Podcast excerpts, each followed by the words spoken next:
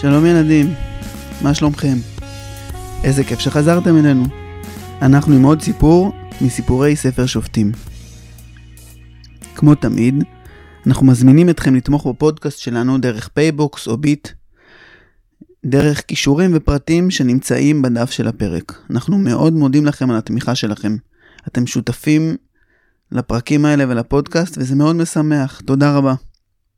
אנחנו ממשיכים עם סיפורי פילגש בגבעה. אנחנו מספרים את סיפור פילגש בגבעה בצורה מותאמת לילדים, ואני אומר את זה בשביל שהורים שרוצים יוכלו לשמוע את הפרק לפני שהם נותנים לילדים לשמוע. ועכשיו נחזור לסיפור. בפעם הקודמת, אתם בטח זוכרים, סיפרנו על איש לוי מהר אפרים.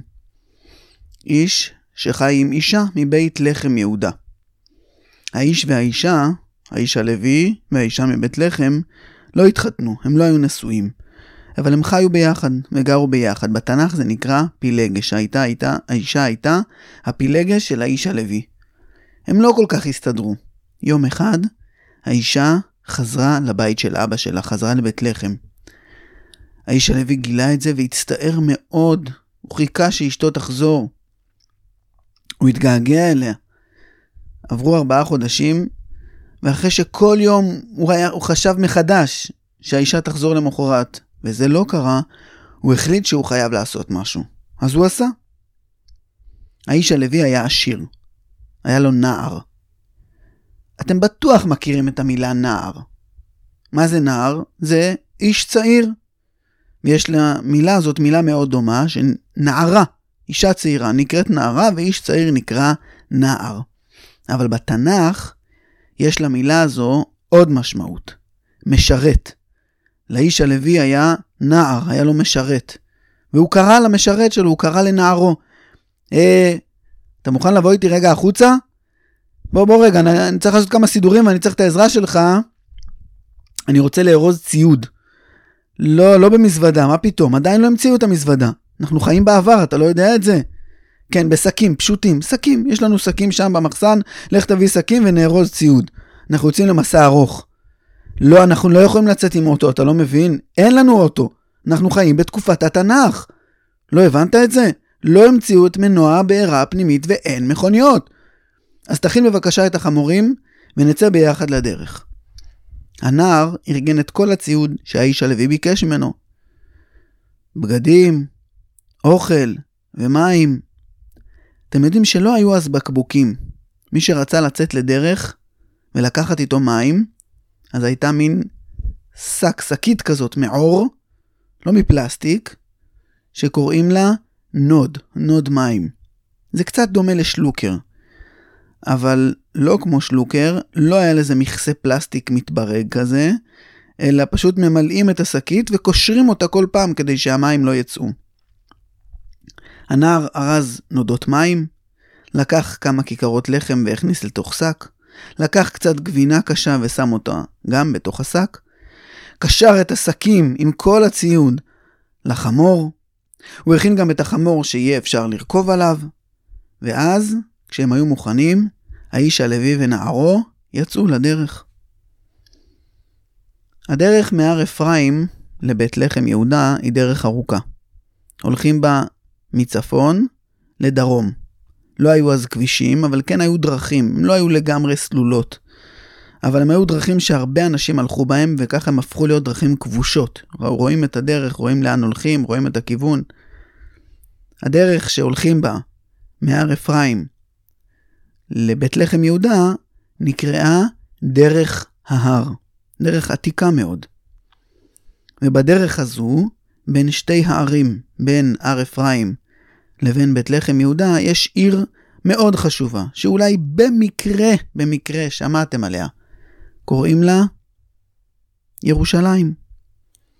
הנער והאיש הלכו והלכו, ובסוף הדרך הם הגיעו לבית לחם. כשהאיש הלוי נכנס לעיר בית לחם, הוא קצת חשש, אבל הוא גם התרגש. הוא התרגש כי הוא התגעגע, והוא רצה כבר לפגוש את האישה. אבל הוא חשש כי הוא לא ידע איך היא תגיב, מה האישה תגיד לו. אולי תכעס עליו? אולי אפילו תתעלם ממנו? והלוואי, הלוואי, הלוואי שהיא תתייחס אליו יפה. הוא יבקש ממנה סליחה, ויבטיח לה שהוא יתייחס אליה מעכשיו טוב יותר, וידאג לה, והם יחזרו ביחד לבית שלהם בהר אפרים. ותוך כדי שהראש שלו משייט בין המחשבות האלה, פתאום הוא שומע קול. שלום, מה שלומך? וואי, ממש נחמד שבאת. זאת הייתה האישה. האיש הלוי הסתכל עליה, בחיוך רחב שהתלבש לו על הפנים וענה לה שלום! מה שלומך? איזה כיף לפגוש אותך, התגעגעתי! והאישה שוב אמרה, כן, באמת נחמד. בוא, בוא לבית של אבא שלי, הוא מאוד ישמח לראות אותך. הם הלכו ביחד, בשקט, והגיעו לבית של האישה. כבר בחצר הם ראו את, את האבא של האישה. או, שלום אדוני, האיש הלוי, מי אתה? את מי הבאת לנו? ואז האישה אמרה, שלום אבא, תכיר, זה האיש הלוי. וכשאבא שמע את זה, הוא מאוד מאוד שמח. איזה יופי שבאת! כל כך הצטערתי שהבת שלי חזרה הביתה. כלומר, קצת שמחתי כי התגעגעתי אליה, אבל כל כך הצטערתי שהיא חזרה. אני חושב שהכי טוב לה איתך. הכי טוב לה בהר אפרים. היא צריכה לחזור אליך. יהיה בסדר, אני בטוח, אני יודע שקשה. אני יודע שזה קשה. אבל יהיה בסדר, ככה צריך. היא צריכה לחזור איתך ולהיות איתך ולגור איתך, ותחזרו הביתה. האיש הלוי שמע את זה ושמח. ואבא אמר לו, באמת כדאי, כדאי שתחזרו הביתה ביחד, אבל אולי, אולי לפני זה, בוא נעשה ארוחה טובה.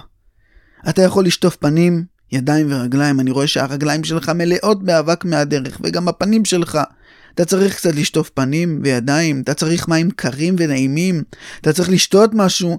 מיד הנערים שלי יביאו לך כד מים, הם גם ייקחו את החמור לאכול ולשתות יחד עם החמורים שלי. הנה, תסתכל שם בפינה הזאת, איפה שהבהמות והחמורים נמצאים.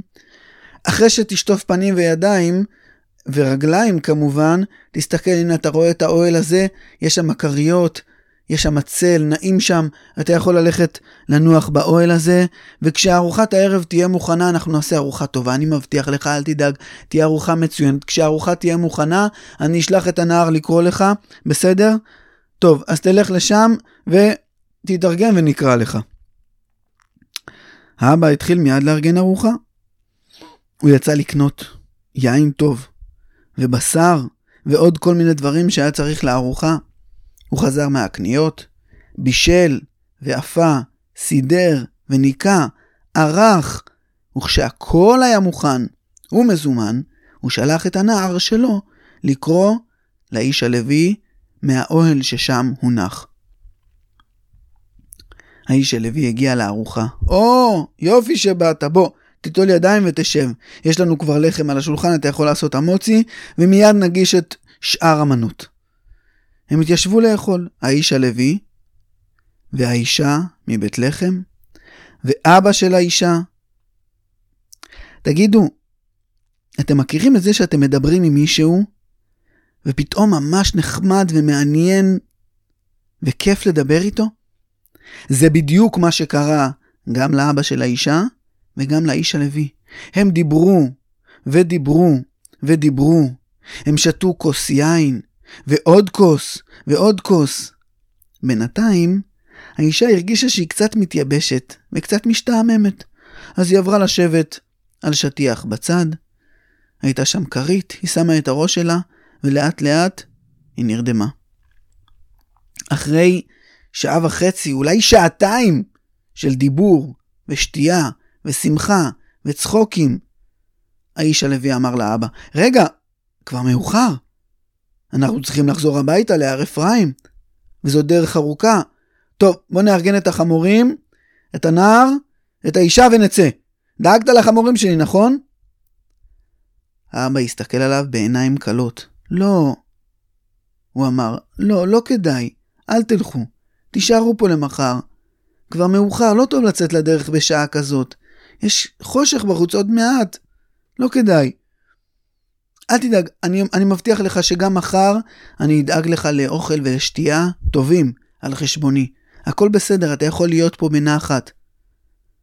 האיש הלוי הסתכל החוצה הוא ראה שבאמת השמש כבר נוטה לערוב, עוד רגע היא תשקע, והחושך מתקרב, והדרך ארוכה. אז הוא אמר, בסדר, נשען כאן היום.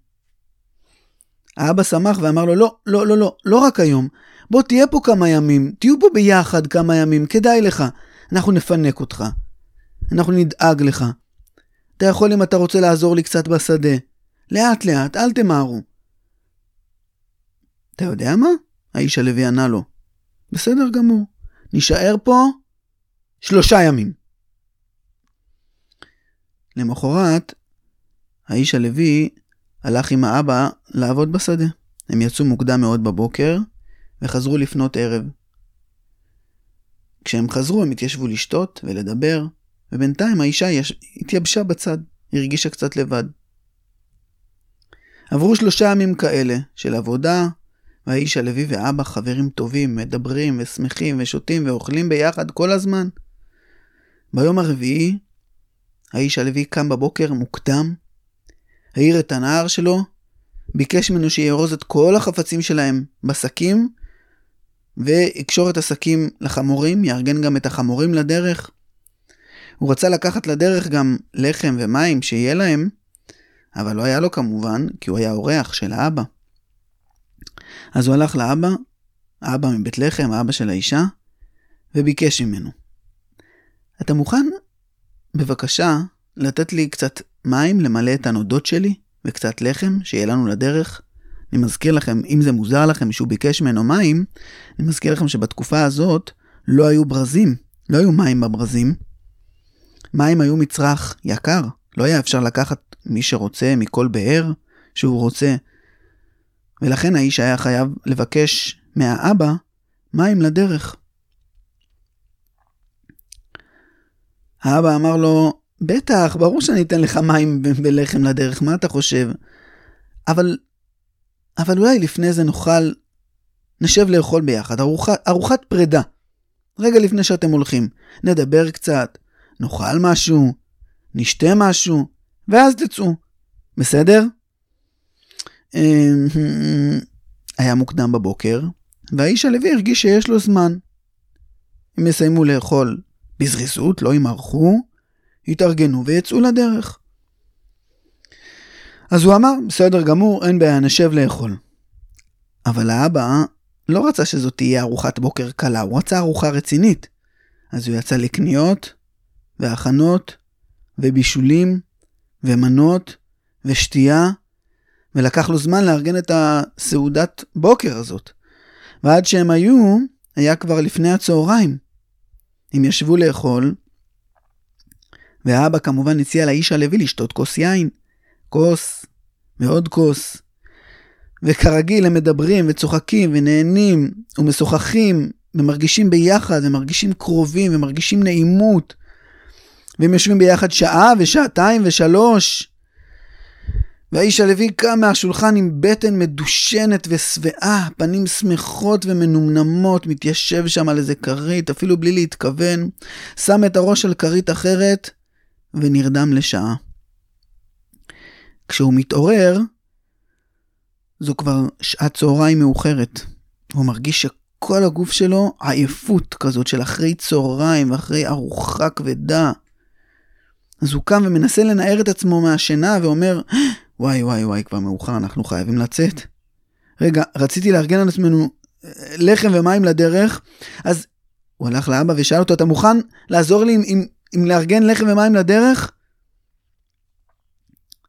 אבא הסתכל עליו, הסתכל החוצה מהחלון, ואמר לאיש הלוי, לא, לא, לא, מה פתאום, אתה לא תצא עכשיו, נכון? מאוחר, לא יוצאים בשעה כזאת לדרך. וגם, תסתכל על עצמך איך אתה עייף. איך תצא לדרך ככה? נו, בבקשה, אני, אני רוצה לחזור הביתה היום, אל, אל תעכב אותי עוד. ת, תעזור לי להתארגן ותן לי, בבקשה, תן לי לצאת לדרך. לא, לא, לא, זה לא שייך, תאמין לי, זה לא שייך, אני מכיר פה את המקום, מכיר פה את הסביבה, לא יוצאים לדרך בשעה כזאת, אני אתן לך מה שתצטרך, אבל לא כדאי היום. מחר תתארגן מוקדם בבוקר ותוכל לצאת כמו שצריך.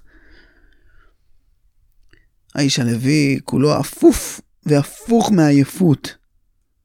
לא היה מסוגל כל כך להתנגד. אז הוא אמר לו, טוב, בסדר, אתה יודע מה? נשאר פה עוד לילה, אבל בבקשה, מחר אנחנו יוצאים חזרה הביתה, אל תעכב אותנו ואל תעשה לנו בעיות. אין שום בעיה, לא אעשה לכם בעיות, מחר תתארגנו, אני אעזור לכם. למחרת, שוב האיש הלוי קם מוקדם בבוקר. והתחיל להתארגן. ושוב, האבא הזמין אותו לסעודה. ושוב הזמן עובר ומתאחר, ואחרי הסעודה, האיש הלוי לא מסוגל, ושוב הוא חוטף תנומה קצרה. הוא קם מהתנומה הזאת בבהלה, והוא הרגיש שדי, זהו, הוא כבר רוצה לחזור הביתה. אז הוא פשוט ארגן את החמורים שלו, ארגן את כל הציוד בשקים, קשר את השקים לחמור, ביחד עם הנער כמובן, גם הנער התארגן, וגם האישה ארגנה את כל החפצים שלה, וכולם נעמדו ליד החמורים, ובאו לצאת לדרך, ורגע לפני שהם יצאו, האיש הלוי הולך אל האבא ואומר לו, זהו, אנחנו יוצאים. אין לנו לחם ומים, אבל אתה לא צריך לארגן לנו. אנחנו נסתדר, אנחנו נקנה פה לפני שנצא, לחם ומים לדרך, אנחנו יוצאים להתראות, היה נורא נורא נחמד, תודה רבה על התמיכה, תודה רבה על העצות שנתת לי, תודה רבה שאתה ככה, תודה, תודה לך. הוא לא רצה שאבא יעכב אותו שוב, אבל האבא, שוב, לא מוותר. לא, לא, לא, מה פתאום, אתם לא יוצאים עכשיו, תראה, זה כבר עוד רגע שקיעה. אולי אולי בכל זאת תישארו לישון עוד לילה, לילה אחרון ואני מבטיח, מחר אני אעזור לכם לצאת מוקדם. האיש הלוי כבר לא יכל יותר, די, תעזוב אותנו, מספיק עם זה. להתראות, אנחנו הולכים. ובאמת, האיש הלוי, והנער, והחמורים, והאישה, התחילו ללכת לכיוון היציאה מבית לחם יהודה, לכיוון הר אפרים. אבל האבא לא נתן להם לצאת לבד בלי לחם ובלי מים, והוא רץ אחריהם עם מים ולחם לעזור לאיש הלוי למלא את הנודות במים. הוא נתן לו את כל מה שהיה צריך, נתן לו חיבוק, ועוד טפיחה על השכם, ועוד חיבוק, ולחישה באוזן, בהצלחה עם הבת שלי, אה? קריצה, וסוף סוף, ביום החמישי, האיש הלוי, החמורים, הנער והאישה יוצאים לדרך מבית לחם יהודה חזרה לכיוון הר אפרים. הם לא הלכו הרבה זמן, והשמש כבר שקעה. היה קצת אור עדיין. אבל הם ידעו שתוך כמה דקות, אולי חצי שעה, מחשיך. הם הסתכלו מסביב, הם ראו עיר קרובה. אתם זוכרים איזו עיר הייתה בין בית לחם להר אפרים? נכון, ירושלים. אבל קראו לה אז בשם אחר, שם של גויים. כי לא גרו שם אז יהודים. קראו לה יבוס. והנער אמר לאיש הלוי, אולי נלך לישון ביבוס? מה אתה אומר? לא, לא, האיש הלוי אמר לו, מה פתאום? אי אפשר, זאת עיר של גויים. אני יודע מה יעשו לנו שם. אני יודע מי ייתן לנו להתארח שם? לא, לא. הנער הסתכל על השמיים האדומים, שכבר אין בהם שמש, הסתכל חזרה על האיש הלוי בפנים שכולם תמיהה וחשש, אז מה נעשה? איפה נישן? אנחנו באמצע הדרך ועוד רגע חושך גמור פה. איזה פחד. מה עושים? אתם יודעים מה הם עשו? אתם יודעים אם הם מצאו מקום טוב וראוי לישון? אנחנו נספר על זה, בעזרת השם, בפעם הבאה של סיפורי תנ"ך לילדים. תודה רבה שהאזנתם לנו. להתראות.